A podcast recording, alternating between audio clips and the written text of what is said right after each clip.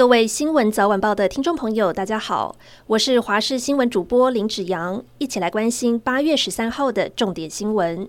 气象专家吴德荣表示，今天各地高温炎热，要小心预防中暑。另一方面，大气不稳定，午后山区及部分平地会有局部雷阵雨，尤其中南部地区要留意大雷雨的发生。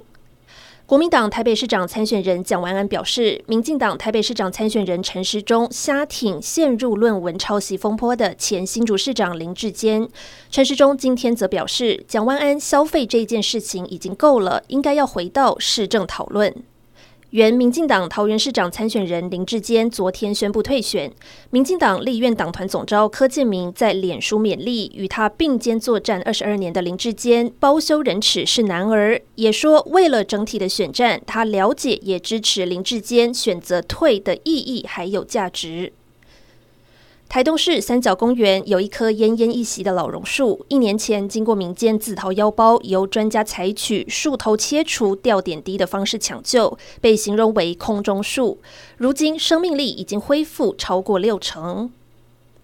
由于不满北京连日在台湾周遭进行大规模军演，有数十名美国大华府地区的台侨，当地时间十二号齐聚在中国驻美大使馆前面拉布条抗议。他们表示，不能再容忍中国这一个压霸政权，并且寻求美国的支持。乌俄战争持续延烧，俄罗斯总统普丁面对质疑声浪，仿效前苏联时期，启动了一系列强制爱国教育。法国媒体报道，已经有不愿意灌输爱国思想的老师因此丢了工作，被迫离家，甚至还有人遭到举报判刑。巴拉圭副总统维拉斯格斯因为涉及严重贪污行为遭到美国制裁，当地时间十二号宣布辞去副总统一职，并且退出明年的总统选举。以上就是这一节新闻内容，非常感谢您的收听，我们下次再会。